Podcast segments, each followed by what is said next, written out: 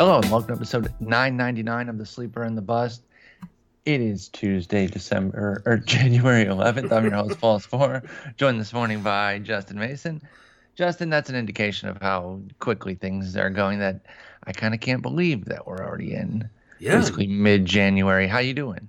I'm tired, but doing pretty well today, all things considered. Do you see that news on the CBA? Yeah, that they're having a an agreement or a planning session tomorrow. Or in a couple days. Yeah, listen, it's something, right? Yeah. And so we'll grab hold of it. There was a passing tweet talking about, you know, they're looking to really make some movement. So we'll see. You know, I'm not gonna get my hopes too high, but I'm excited. I'm glad. Mm-hmm. I'm glad there's movement. That's all. Me too. It's that's encouraging because I really thought they were gonna wait till like the week before pitchers and catchers report.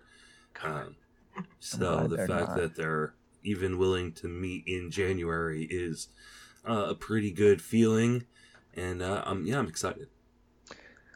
They really have to understand how stupid it would be to lose any games, even a spring training game. Yeah. I really, really hope they understand just how bad that would be. Yep. But anyway, we're going to play a little game today. We're going to play some steamer shopping, looking at the steamer projections. Two guys at each position here around the diamond for hitting positions. And I'm going to kind of mix it up. You know, sometimes I'm going to give you the names, sometimes I'm going to give you the projections, and we're just going to see if it changes anything as far as your outlooks on these guys. Because I know sometimes when I see the projections, I'm like, well, dang, maybe I need to give this player a second consideration, or I'm too high on this guy. You know, I've never been somebody who just blindly follows a projection. Mm-hmm. It's a single number. I appreciate the work that goes into them. I like to look at them. But I'm never like, okay, well, this projection says this. I'm 1,000% changing. But I've been known, you know, to look at them, look deeper and say, you know what, maybe this does facilitate a change. So let's do that. Let's start behind the dish. Mm-hmm. Now, one thing I should do as well, so I don't have to ask you every time, but I'll ask you right away because these guys pretty close. But who do you have higher at catcher between Keibert Ruiz and Alejandro Kirk? I believe I have Ruiz higher. I do. You do. I got it pulled up here. So you got Ruiz at 10. And Kirk at 16. And actually, that's dropped a little bit. So I have Kirk at 18. Have I got a surprise for you? Yeah. What if I told you? Keibert Ruiz is projected for 270, 16, 55, 45, and 1. Chip and steal versus Kirk's 283, a 13-point advantage, 14 homer, you know, two homer disadvantage, 47 ribby, 45 run, 2 steal season. So little disadvantage there in the ribbies, 55, 47, but that big batting average advantage really brings him close, and the two of them end up very close in the overall projection there. Does that move you at all? Not really. You know, like you said, I like looking at projections, but I don't necessarily take them to heart, especially this early. They project Kirk for 334 plate appearances. I have a hard time finding that. And they also project Ruiz for 387, and I think he's one of the guys that will benefit from a DH coming to the National League and could find himself well over 400, and they can't account for that yet. So I think there's some flaws there. I like Kirk a lot, and if they trade Danny Jansen or Reese McGuire, or they say that he's going to get, you know, regular plate appearances somewhere, then I would bust him up. But I can't do that until I have a better idea of where he's going to play more than 200, 250 plate appearances. Boy, I'd really be surprised if they limited him that much based on, you know, the bat that we've seen in his limited 69-game sample that has been very nice, 259, 336, 445 for for Kirk's career. I have them 8-9, Ruiz 8, Kirk 9 already. So I guess I'm in on Kirk, I should say. And I don't know. I feel like he can DH and catch. I feel like the playing time will be there for somebody who's, you know, at least in the opportunity he's been given, shown that he can hit. I don't know. I understand this one. I like both guys. It doesn't push me off of Ruiz. It just makes me feel better about my Kirk ranking. To be honest, I didn't pick this one because it matched this well. I actually didn't look up my own ranking before this, but I have them 8-9, and so does the projection. So I'm in lockstep here, but I think it's more that I really do like Kirk. I like Ruiz quite a bit. A high contact catcher is not an easy find, and we got two of them right here. So the comp is obvious to me, and I think they will turn out rather comparable. And the reason that I highlighted them, though, is you got Ruiz around an ADP of 142 and Kirk about 100 picks cheaper at 239. Yeah, I mean, I think that I prefer Kirk based on the ADP. So for, you know, just talking about all things being equal, I'd rather take the cheaper catcher. I know the team isn't quite as loaded as it was when it had Semien on it last year, but like, it still has four outfielders that they're going to want to play. And so that means someone's got a DH out of that grouping. They're going to give Vlad some days off at DH. So I have a hard time seeing him as like a full-time or even close to a full-time player at this point. I hope I'm wrong. Well, yeah, I mean, he's a catcher. He doesn't have to be a full-time player. I think the appearances they give him. Yeah, they've got two other catchers on the roster. I mean, the problem is, like, there were a lot of people feeling this way coming into last year, and then didn't even make the team. We got hurt too. Yeah, but so are they going to want to carry three catchers on the roster? Was anybody out down the stretch when Kirk was playing? I don't remember on that. I mean, Springer was in and out. No. Among the catchers, were all three of them. I honestly can't remember. So, yeah, I don't know. I mean, I guess what we could do real quick here is look at September. Yes, Reese McGuire was out of the lineup. Okay, so that obviously helped as far as clearing the path there. I don't know. I just why wouldn't they play somebody who can hit this well? I think they should. Absolutely. I know McGuire's better behind the dish, but he's a dreadful hitter. I think it'd be really easy for them to move either McGuire coming off of a up season, you know, where he hit 253 and is an ace behind the plate, or Danny Jansen, who's, you know, coming off of kind of a rebound. I hope they move one of them and allow Kirk to catch and then DH when he's not catching, but until the log jam's moved out, I can't come up close to where you're at. Yeah, I think you're overrating how many plate appearances you need to be a good catcher.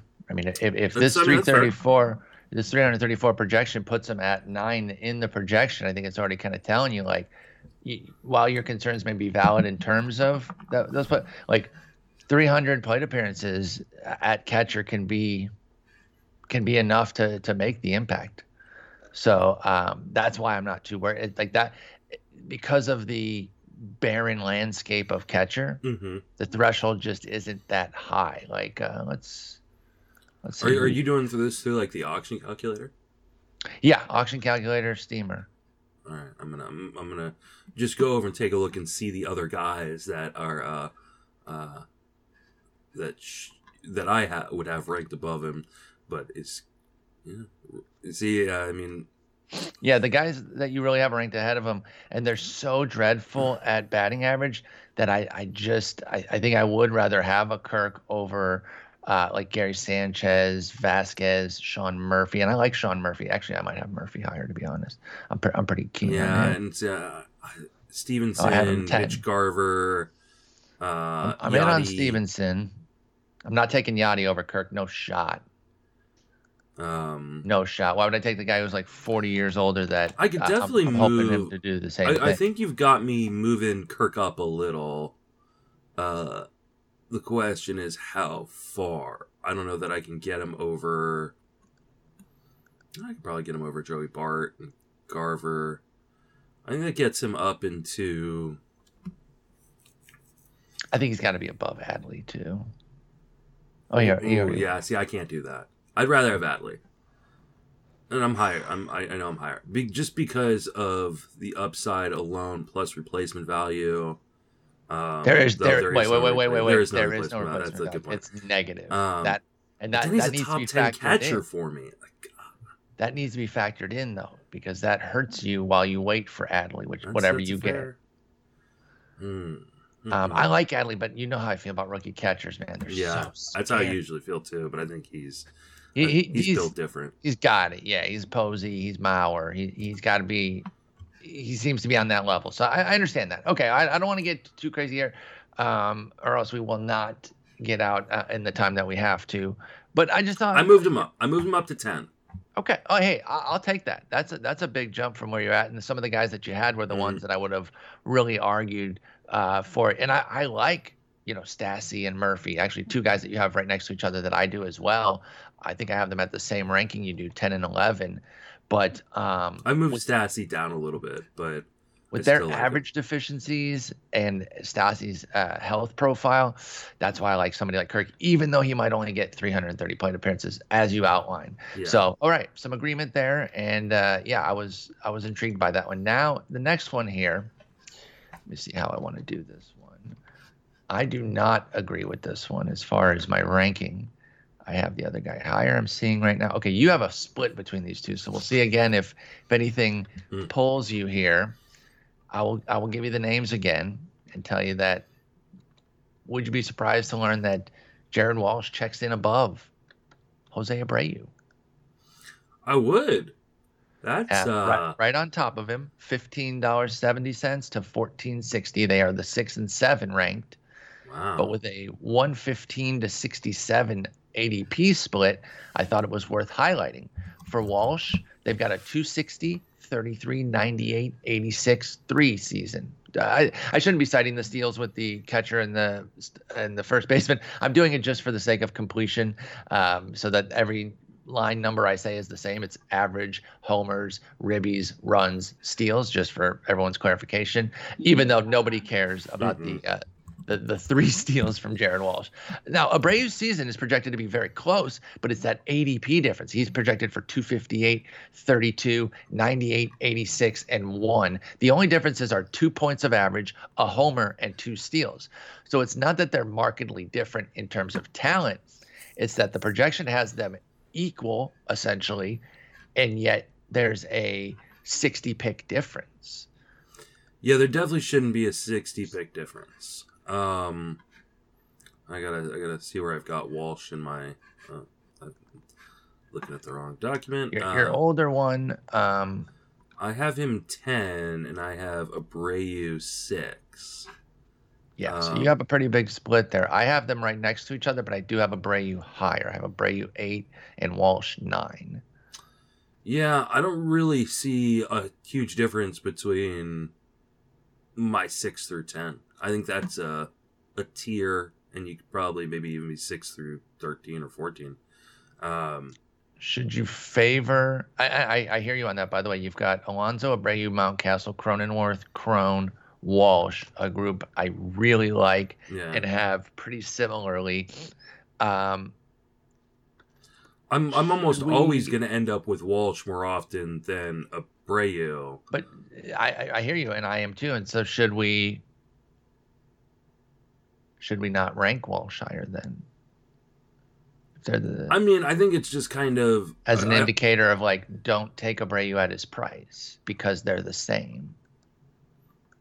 I mean, I think that's fair. You know, I wouldn't quibble with that. It goes back to that overarching, rankings discussion we've been having now for multiple years about, draft order versus finish prediction or how much ADP impacts everything too. Well, and what I'm going to do, I think, is I'm going to spend part of my weekend this weekend doing notes for as many players as I can for my ranks. And my note rankings are coming out with my second run, so they'll be worked on. Well, mine will only be available for on the Patreon. Okay. So, and then I'll tier it off, and I'll kind of say, like, hey, this tier is all the same. Like, yep. The difference between Jose Abreu and Joey Votto or Reese Hoskins, who are going, 160-ish, isn't big enough to draft Jose Abreu in the top 80. Like, it's just, I'd much rather end up with a Walsh or Cron, mm-hmm. A Votto or Hoskins, than spend that huge draft capital on Jose Abreu. So, like, I'm likely never going to end up with him. Yeah, and it's like, I'm torn here, too, because I like Abreu, and I'm not advocating, like, I'm not fully saying don't draft him. He's mm-hmm. not good. It's more of like, he's 35, so the risk is higher. Maybe not compared to Votto, but, all the other names you mentioned there are younger by an appreciable amount, multiple years, sometimes 5, 6, 7 years in the case of Mount Castle, you got to be 20 mm-hmm. something, right? So that's why I'm wondering, though, should I push Abreu down, though, just to indicate, like, I'm not drafting him. I don't know that you guys should. I do have Mount Castle and Walsh. I had Abreu at 8, Walsh at 9. I'm moving Walsh ahead of him. I wonder if I should move other guys. I don't know. I'm torn here. I agree that it's a similar tier, though, and I think the notes will indicate that. You better believe that my note on Abreu will also say something to the effect of, he's good. He's a steady Eddie. Yeah, but is the price worth it? Like, do you get enough comfort from him?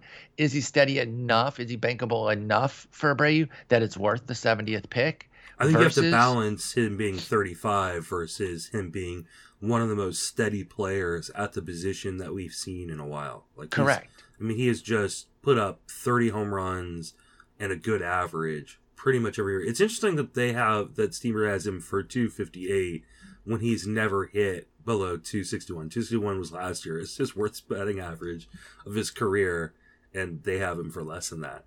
I feel you on that. The only thing I will give them, I will kind of be fine with that, is that he's 35, and they're aging probably a little bit harder.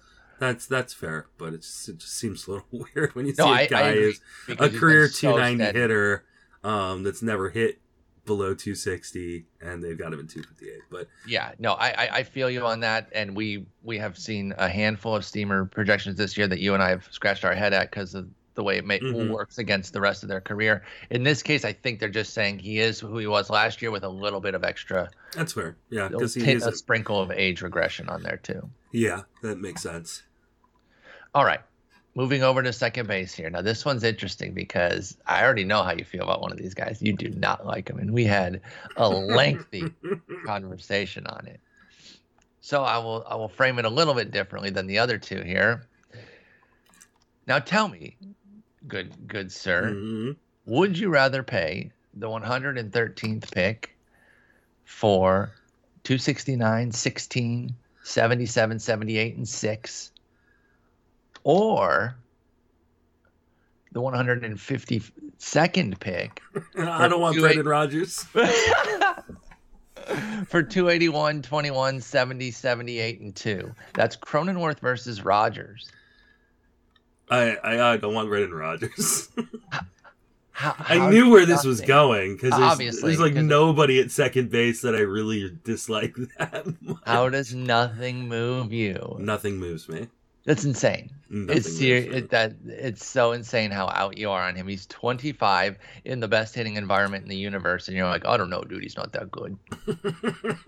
I'd rather take Jake Cronenworth, who I am obsessed with, by the way. You got me out here shitting on Cronenworth. Yeah, man. I don't know. That's how much you got. I'm gonna send him an email.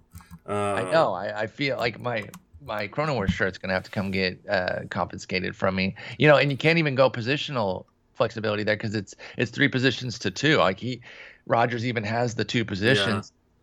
Yeah. Cronenworth adds first base. I will say that I think Cronenworth hits for a better average than what do they have in project 269? They have 269, I think. His XBA was 280 last year. He had a 283 BABIP. He deserved better there. I would agree with that. I think he, considering, his zone contact this last year was 94%. That puts him up amongst some of the best in the league. I think Cronenworth, I'm not going to say like he takes a huge step forward or anything like that, but I think he... I think if he did, it would be average, though. Yeah, yeah. I agree with you. Like, I think he's a legit candidate to hit 300. I think that's fair. I think so. Rodgers is too, though. Yeah, I just feel a lot more comfortable with Cronenworth. Not to say that I probably... I should be higher on Rodgers. I absolutely should. And...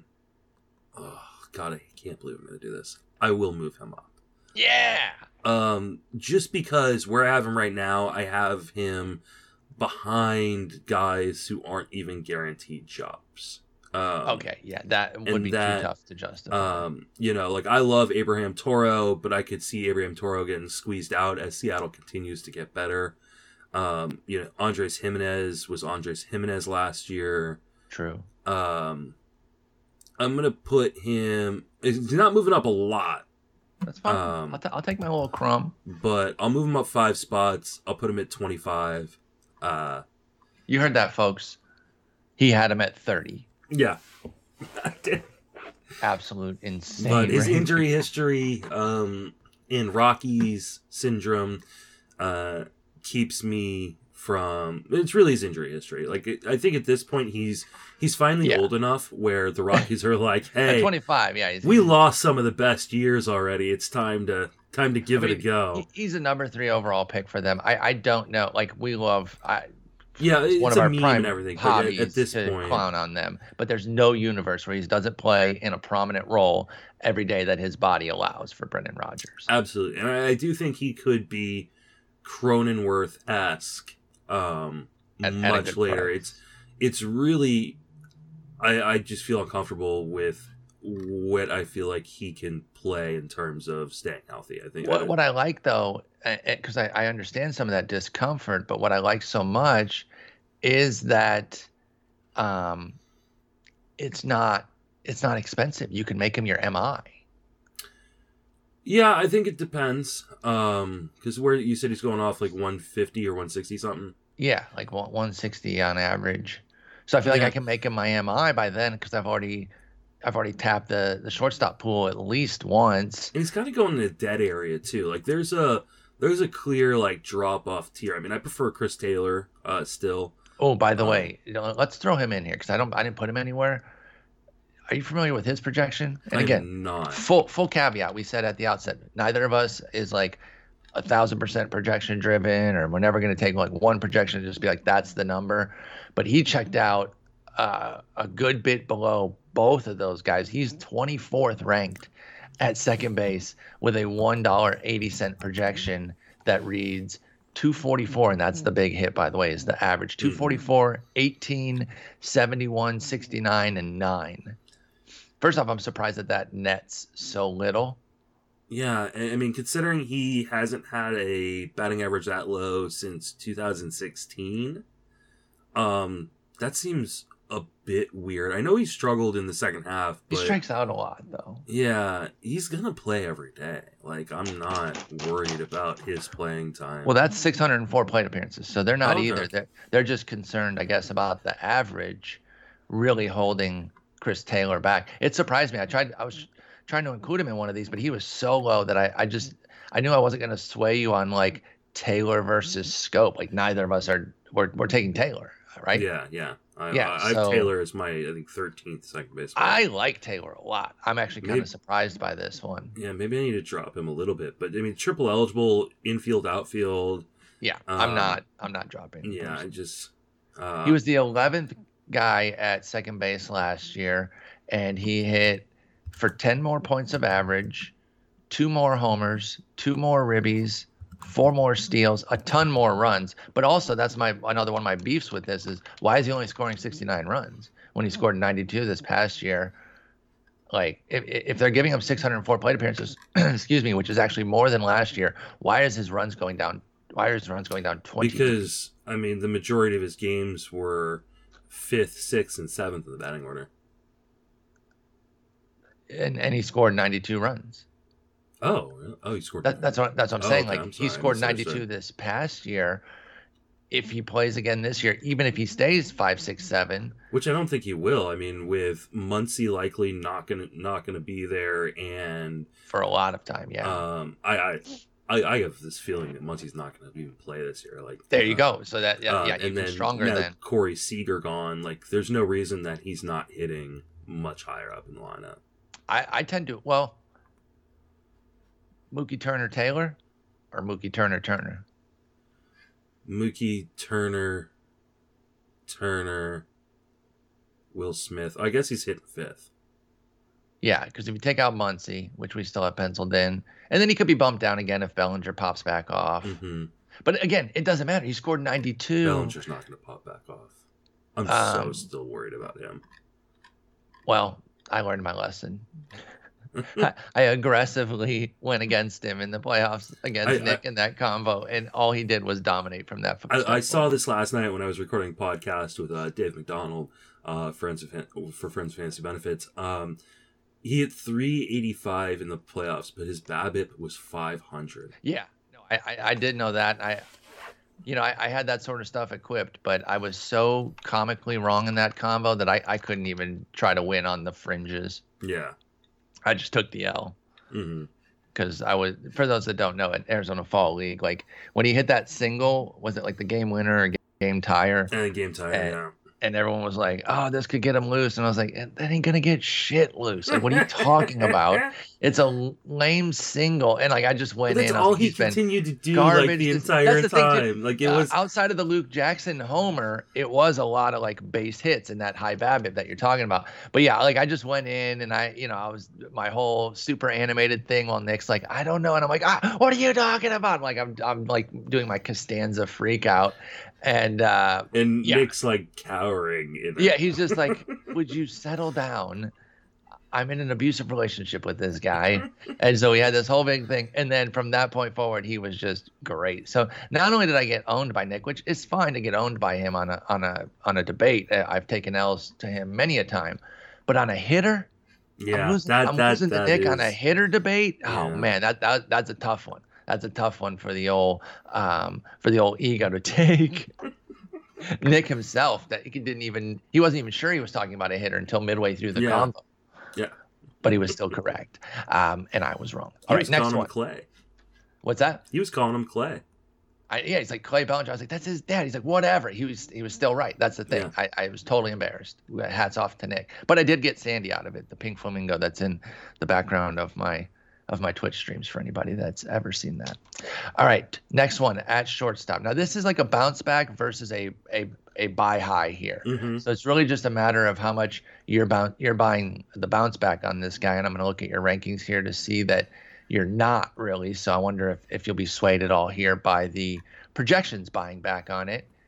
This is a projection of Gleyber Torres versus Jorge Polanco. Okay. For Polanco, 267, 24, 83, 85, 11. For Gleyber Torres, virtually the exact same thing, 269, so +2, 23 homers, -1, 83 runs, 83 ribbies, the same, 81 runs, -4, 14 steals, +3. So the same projection, damn near, 70 picks later. Polanco at 80 on the buy high because he was great and double eligible, or Torres at 153, single eligible on a bounce back. Your rankings say Polanco by a mile. You haven't met the one I see on 10 versus 21. You might have shifted those a little, but it's a big gap. Does the close projection sway you at all? Let's see. I have Polanco at 9. And Torres, 22 now. It does not sway me at all. I think that Torres, I think he'll be better than last year, but I don't know that I buy 23 home runs. I think it was obvious in 2019, 2018, he benefited from the rabbit ball. He's been pretty. Was there a rabbit ball in 2018 though? I think there was, wasn't there? I thought it was just 2019 that it went crazy. And that's when he hit 38. you know, and like 31 of them were against Baltimore. Yeah, it was insane. Like, I get that, but is he a 107 ISO? I don't know that he's a 107, but I also don't think he's anywhere close to 200. Like, I think he's probably... In fairness, this is a 177 that gets him back to 23 homers. Yeah. It'd be a playing time. Like, this is kind of a volume projection for him. And at 632 plate appearances that they have for Gleyber Torres. I'm interested. It's interesting to see them keep the 14 stolen bases. The 14 stolen bases kind of came out of nowhere, right? It seemed like a response to the fact that he wasn't doing it. Like, he's like, I want to contribute somehow, and so he started running him up. That's just another pin, another like check mark on the side of the difficulty of stolen bases and how much they are driven by the player's desire. Yeah, because you look at the second half numbers, and that's when you start to go, I mean, the power's whatever. Like, I mean, he hit 6 home runs in the second half, but he also hit 289. Now, the question was that BABIP influenced, or was that he actually started to make more contact? So we're going to take a quick look. 83% zone contact, swing outside of the zone 27% of the time. He had a 356 BABIP from August 1st on. Yeah, I mean, he should probably move up in my ranks. Let me see where I have him. I have them much closer, I'll say, while you're sorting through things. I have them at 11 and 17, respectively, Polanco being the higher one. I don't know if I'm... There's so many good shortstops. And I was just about to hit on that, is the depth of shortstop is part of why I have Torres down. It's not that I don't even buy a potential rebound. I certainly think it's possible. To give you an idea, and I just actually found a little intellectual dishonesty here, and I apologize with my rankings in terms of... and this is always something that I have to be careful double checking. With a dual eligible player, you have him ranked below somebody who's also dual eligible at one position, then you do at another. Then you flip him in the other. So yeah, so I need to fix that. But it has occurred to me that like even fixing that mess up, and it was Chris Taylor who I had below Chisholm and Cronenworth at short, but then above them at second. Mm-hmm. But even fixing that, I still have him 4 spots lower at short than I do at second base, just outlining how deep short is, right? Yeah, like for Cronenworth, I've got 13 on second base, and then at 16. Yep, I got 14 and 17. I'm right there with you. Yeah, there are too many guys above him that I like. Like, it just, like, he's still young. I mean, you know, he's we're talking about Gleyber now. Yeah, going back to Gleyber. He's still 25. Just turned 25. You know, he's removed, you know, by like 2 seasons from a 38 homer season. Obviously, like, we don't think that's necessarily repeatable, but could he get back to the 23 home runs and then keep those stolen bases? Sure. Do I find it likely? Don't. I think he's probably more of a teens homer hitter, and if he can keep these teens stolen bases, that'd be really nice. But I'm thinking like 260, you know, 18 and 9. Okay. Yeah. So that goes back basically to like the Chris Taylor projection. Well, with a higher average there, I I'm going to reiterate for the billionth time. Sorry. I'm not a projections hound, so to speak, where I'm just fully driven by them. But when I see Torres, he stands out here pretty interestingly as like a don't give up on him type guy because of the price. The guys he's surrounded by in the projections are Seager at 75, Polanco at 80. These are their ADPs, excuse me. 75 and 80 for Seager, Polanco. Then his at 153. Then Correa at 94. Bobby Witt Jr. at 96. He's a different case because, you know, rookie, hasn't touched the league yet. He's a blank canvas. But I'm looking at these guys. He stands out. He really does. Gleyber Torres does. And I wonder if this is just a sharp buy low on somebody that a lot of the market has moved on from. Feels like a trap. Feels like a trap more than a buy low, you think? I do. Yeah. Okay. You know, I think we forget that this was a guy who was never projected hit for a ton of power. Like, wait, what was he projected for? He was a huge prospect. I think he was more of a like raw power guy than a game power kind of guy. But there was a game power. Our 18 report still up there, and it does say 55 raw, and 60 or 55. Yeah, 55 game power as his future. Yeah, so, but I don't know. He was a pretty uber prospect, and he was an uber prospect for sure. I didn't think the 38, you know, was what he was going to be because of those Baltimore numbers. It's just so hard to decimate a team like that, even a bad one. Like it was so outstanding.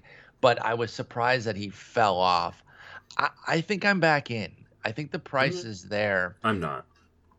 To where I could get in. There's too many other good options that I like going in front of him, going at the same point as him and going behind him. Like, I just – the shortstop is just so deep with talent. Like, I'd rather wait and take Oneil Cruz. Yeah, I mean, your certainty there, though, is for a 70-pick drop in price, I think there's a bigger drop in certainty there. Like, I don't think that the price necessarily matches. I like Oneil Cruz, but I'd rather take Gleyber Torres at 150 than Oneil Cruz at 220 or 230. All right. That's great, but I understand. Because, you know, I got a brand new guy coming up, no idea what he is. Gleyber has some pelts on the wall. Oneil Cruz tracking at about 240 right now. Yeah, I can't quite get there. I think that's more of like shiny new toy versus post hype at this point. Okay. So we'll see how it goes, though. I hear you about the depth, but I'm tapping the shortstop pool. I mean, multiple times per draft. When I have him ranked 22nd, and like could conceivably even move down one more spot if I wanted to take the gamble on Bobby Witt. Like, that just tells you how deep the position is. Like, there's a legit 30 guys I would be okay with in a 15-team league as my starting shortstop. Oh, yeah. But, well, not as my starting because because there is so much depth, you are giving away something, though, if you make, like, Ahmed Rosario your starter. If you make... Like maybe it's not 30. Maybe it's 26. But, like, if you make Brandon Crawford your starter as my 26th, the rest of your team is just going to be baller. I hear you theoretically, but you've given up so many opportunities to get into the elite part of this pool. I just as soon use the depth of this pool to leverage it for 3 or 4 picks out of it. Like, I want to put. Yeah, I want to get like one of the top 9 or 10, like for sure. Yeah, I want to put Tatis, Bogarts, Taylor, Cronenworth, and Brendan Rodgers on my team. Yeah, and just use them all at different positions. Yeah, like that. That I want to leverage it the other way, not wait on it. That's fair. I want to take advantage of it. But yeah, there's a lot of ways to go. We're a little bit split here on Gleyber Torres, though, and I've never considered myself a huge Torres guy, but and I don't even know that I can necessarily move him up here. So it's like I'm in, but I think I'm still keeping him around my 18, and then I'm gonna kind of decide like. You know, another guy that kind of went the other way on these projections, and I'm going to bring him up just because I didn't have a comparison for him because I knew you would never pick some of the guys he's compared to, but they're pretty tough on Jazz Chisholm Jr. That's not surprising considering his play discipline. Exactly, or lack thereof, as it were. But I was still a little bit... I'm pretty low on Chisholm compared to the market. You are.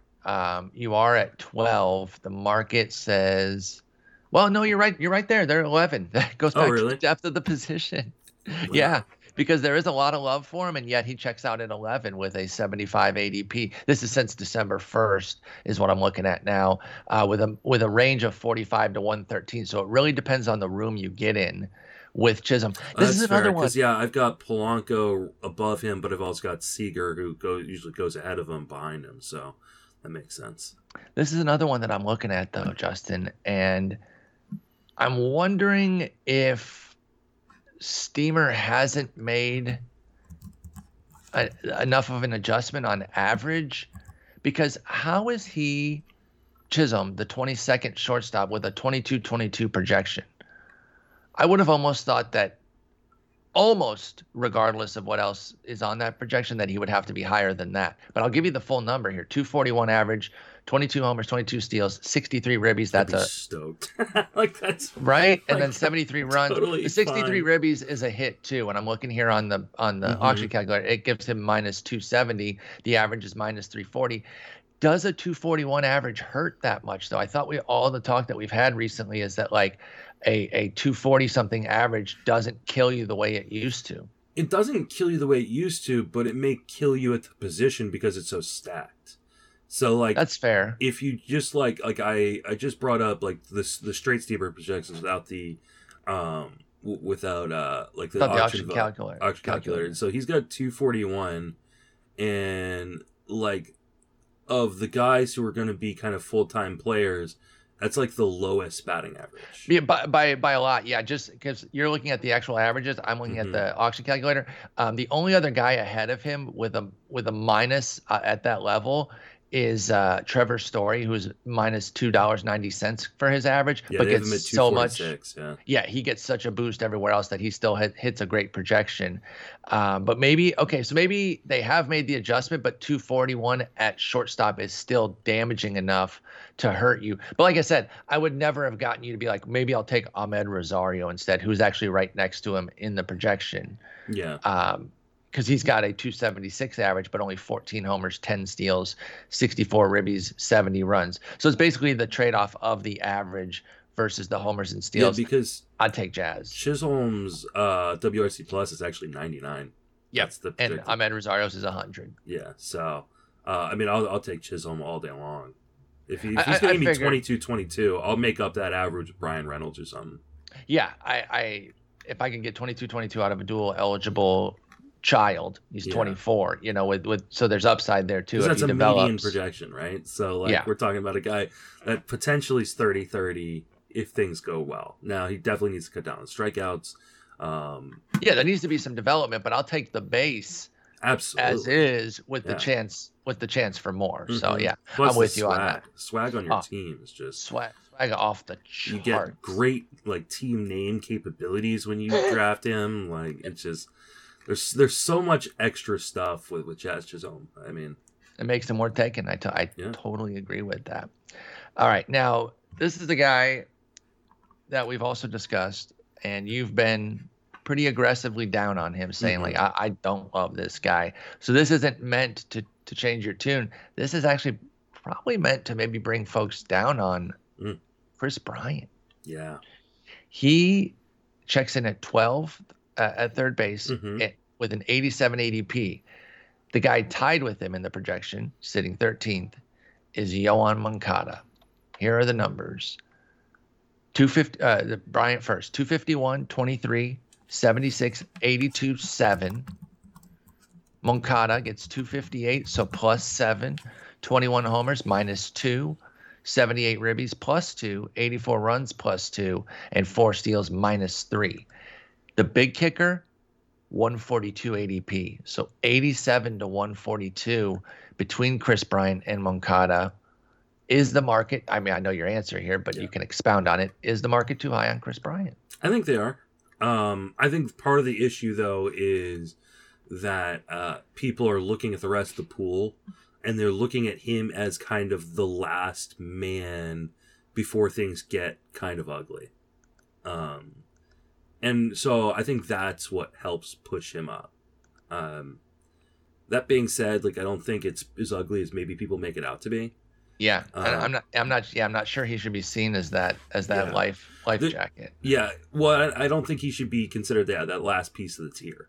Like he's clearly part of the ugly, you know, quote unquote ugly tier of third baseman that follows the Bregman, Arenado, Riley, kind of grouping.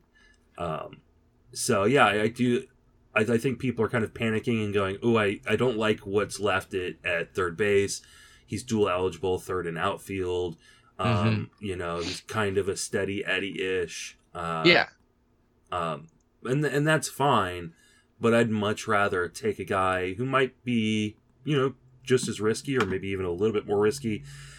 But I feel like just feel a little bit more comfortable with the upside. I know where he's going to be in terms of, you know, the team around him. Where that's true, too. Hitting. We don't know where Bryant's going to be yet.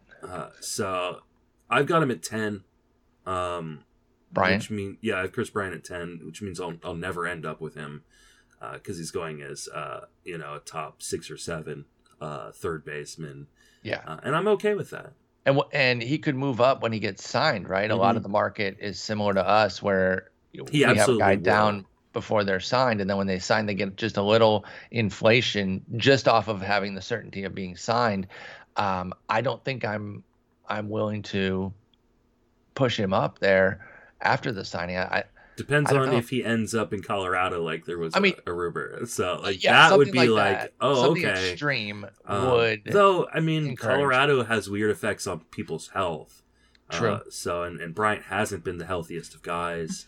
You know, you've been worried about the back forever. Yeah, I'm always anytime I hear a back injury, that just red flags right away. Same. That's why you won't draft me. You know what? I wish my wife was doing a fantasy analyst draft with these insane drafts going on. That was a lot of fun. That just make people pick their favorite fantasy analyst. Yep, and put it on public. Mm-hmm. Put it out publicly and state why you didn't take everything. And just watch me drop down the ADP. Like, love it. You know, everybody's just avoiding me. There's clear red flags that I don't know about. She would make sure that you didn't get drafted very high. Another one I considered. Curious how you feel about these two. This will just, I mean, you have them really close. I don't know if the rankings change, but the one on the site that I have is for Arenado and Bregman. You have Arenado 6, Bregman 7. I feel like there is a difference in vibe with them. I know that's really nebulous to say it like that. Like vibe, how do you quantify that? I feel like people are interested in taking Arenado, but not so bought back in on Bregman. And yet the projections are razor close for those two. They're 6 and 7 in the projections as well, separated by 40 cents, but they're 63 and 91 in ADP respectively. Is Arenado somebody that you're bypassing because you can get Bregman about 20 picks later? Yeah, if you told me a couple weeks ago, and I think we talked about this a little bit on the episode nobody's heard yet, that'll be coming out later this week. You know, there's some really good reports on Bregman's health, like that he really struggled with injury last year, that he had corrective surgery on hand wrist issue, that he's working with different he's doing different training regimens in order to kind of relieve some of the tension on his hamstrings, which have been a recurring problem since college, and that this is the first time in his life he feels loose. Now, how much of that is, player speak? That shaped my life type deal. Yeah. And how much it's not. But it is intriguing for a guy who has a really nice home park and a lot of talent and is still pretty young. And depending on what the Astros do with potentially bringing back Correa or not, could gain shortstop eligibility in season. I mean, he's a guy that's shifted over to, back and forth between the positions when Correa's been out. So I think 2 or 3 weeks ago, I would have told you no, that I'd much prefer Arenado, but that's beginning to change. And I think I'd rather pass on Arenado and take the discount on Bregman. Yeah, I mean that's where I'm coming out with things too. I am starting to really like Bregman as somebody to buy back in on.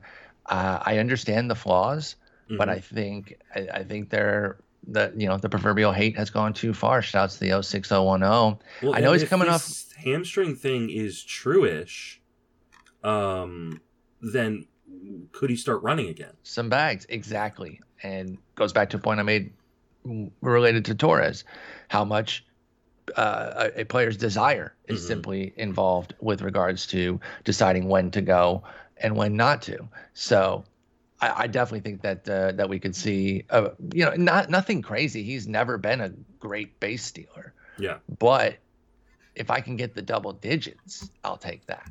Yeah. Absolutely. All right, let's finish up with outfield. And this one here is a couple of Austins. Meadows and Hayes. Interesting. Now, the The name value, I think, goes to Meadows. People have had some good Meadows seasons. They're used to it.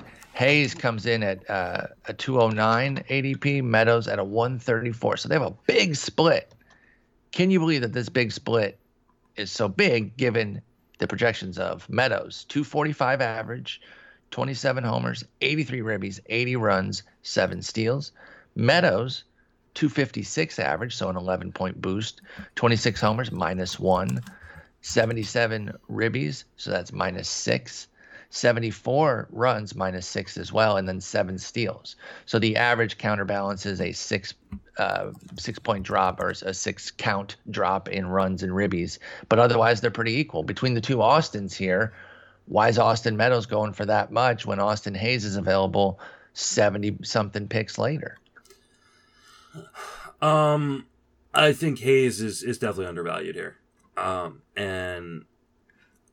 you agree that Meadows is overvalued, or do you think Meadows is overvalued, or do you think that Hayes just needs to catch up to? I think Meadows? Hayes just needs to catch up. Okay. Because I mean we've seen that Meadows could put up some pretty impressive numbers. True. And if he can even just hold his own against lefties, which he has yet to do. Then like he could become a monster if he's not sitting lefties somewhat regularly. So yeah, Hayes is a player with similar issues except for it's against righties. Hit 221 against the tough part. Righties this year, but it's a really good park and it's a team. It doesn't have much else. I think they're going to give him a chance. I have a chance to figure it out because there's just nobody else. I mean, it's like Ryan McKenna, who's, somewhat interesting, but not interesting enough. And it's not like he has a huge strikeout rate. He just doesn't make good contact against righties.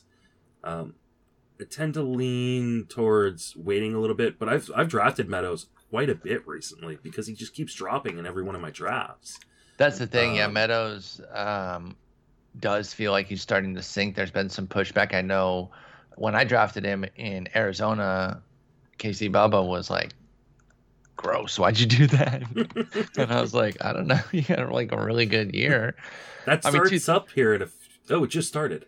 Let's go. So you're up, right? No, I think it was supposed to start right now. Or close to up. I'm on auto right now, and so is Curlin, so you're about to be up as soon as it does start. Oh, it says... Oh, wait, no, I'm on the clock in our other draft. Get your shit together. I'm on it right now. Oh, my God, I got snaked again. Yo, this Zito guy picking right in front of me. Yeah, Richard Zito. He has done some damage on me, man. Yeah, there's some really good players in this league. Richard Zito, man, you're out here. Mm-hmm. Respect. He follows us. You just took Mitch White away from me, and I'm none too pleased. He was literally number 1 on my board. So I got auto drafted because I couldn't wake up after going to sleep at 5:30. Well, you had a long night, but it was rough. All right. So between the two Austins, where did you have them ranked? I forgot to look that part up. That's a really good question that I probably should have been prepared to tell you the answer. No problem. I got you. On the sheet I had, you had Meadows at 43. I have him at 40 right now, and you have Hayes at 72. Way down. Hayes needs to come up. That needs to come up. Where are you, Mr. Hayes? I had Meadows at 46. I had Hayes at 67. Okay. I actually I'm following the projection here. I'm putting them right by each other. I had 46 for Meadows and 52 for Hayes. I'm now just putting them right next to each other, and they're going to be 44, 45. This is like the world's largest tier. Oh, it is. I know the difference a lot of the group that you have there, and it's so... The difference between 38 and 68 is nothing. It's wild, isn't it? It is. I mean, because I'm going to move Hayes up, but there's so many guys I'm going to pass him over that I like. I'm going to pass him over Zimmer and Kepler and Benintendi. And, wait, how high do you have Zimmer? 62. Okay. I'm back baby. It's not crazy from where I got 73. I'm in. He needs to drop a little bit. Maybe they'll flip-flop. Maybe that's what I gladly give you Zimmer as your guy. But I'm on record as I've been there the whole time. I've been there the whole time with you. I know he's a one-year flag guy, so I totally grant that. But I like – I've been a sucker for both Zimmers. If Kyle and Bradley could get healthy, I'd love it. Mm-hmm. Kyle no longer really has much of a fantasy future. If anything, he's just going to be a reliever probably. But, yeah, I like Bradley, and I know you do too. Yeah, you know how long I've liked Bradley Zimmer? I'm going to be guessing like since like 2016, 15 area probably, right? It's been around forever. He went to the University of San Francisco. I saw him playing college. So you saw him in college. Yeah, they both went there, right? So, big fan. Big fan of Bradley Zimmer. Never going to give him up. Like He could not play in the majors this year, and I'd still be like, just in case, I'm going to rank him 248th on my outfielder list. Yeah, absolutely. You'll hear even more on the next episode. It's weird to have the next episode not having already ready. Yeah, it's episode 1000's coming in. I think y'all are really going to like it. We're really, really happy with how it turned out. Truly cannot wait for y'all to hear it. You're going to hear it later this week, and I'm just going to say you're going to enjoy it. That's a guarantee. Absolutely. I'd be floored if somebody who is a loyal listener of this show had episode 1000 and was like, I don't know about that. I mean, you know, just a little teaser. You could hate us and still really enjoy the show because it's not just us. Correct. And that's it. No more teasers. Yeah. And I do have to go. All right. So it's perfect timing. I enjoyed this. Again, it wasn't meant to like bam you or expose you or anything like that, because we had a lot of similar splits here, or even this wasn't meant to necessarily change your mind as much as the debates were, which were a lot of fun. Just some eye-opening things with the projections that I like to go through and look at. I do this exercise by myself when I'm going through my rankings, so I figure why not share it with you and see if it fostered any changes for us. And I think we did each make a few changes to our rankings there, understanding that, hey, if these numbers are going to generate this ranking, then I probably need to move the guy up because I believe in these numbers type deals. So That was a lot of fun. Episode 1000 later this week, so you won't if anything breaks that's like worthy of a pod, we'll do something. Otherwise, remember that Thursday's episode will have been recorded on Sunday. But until then, Justin, take care. Talk to you later. Take it easy.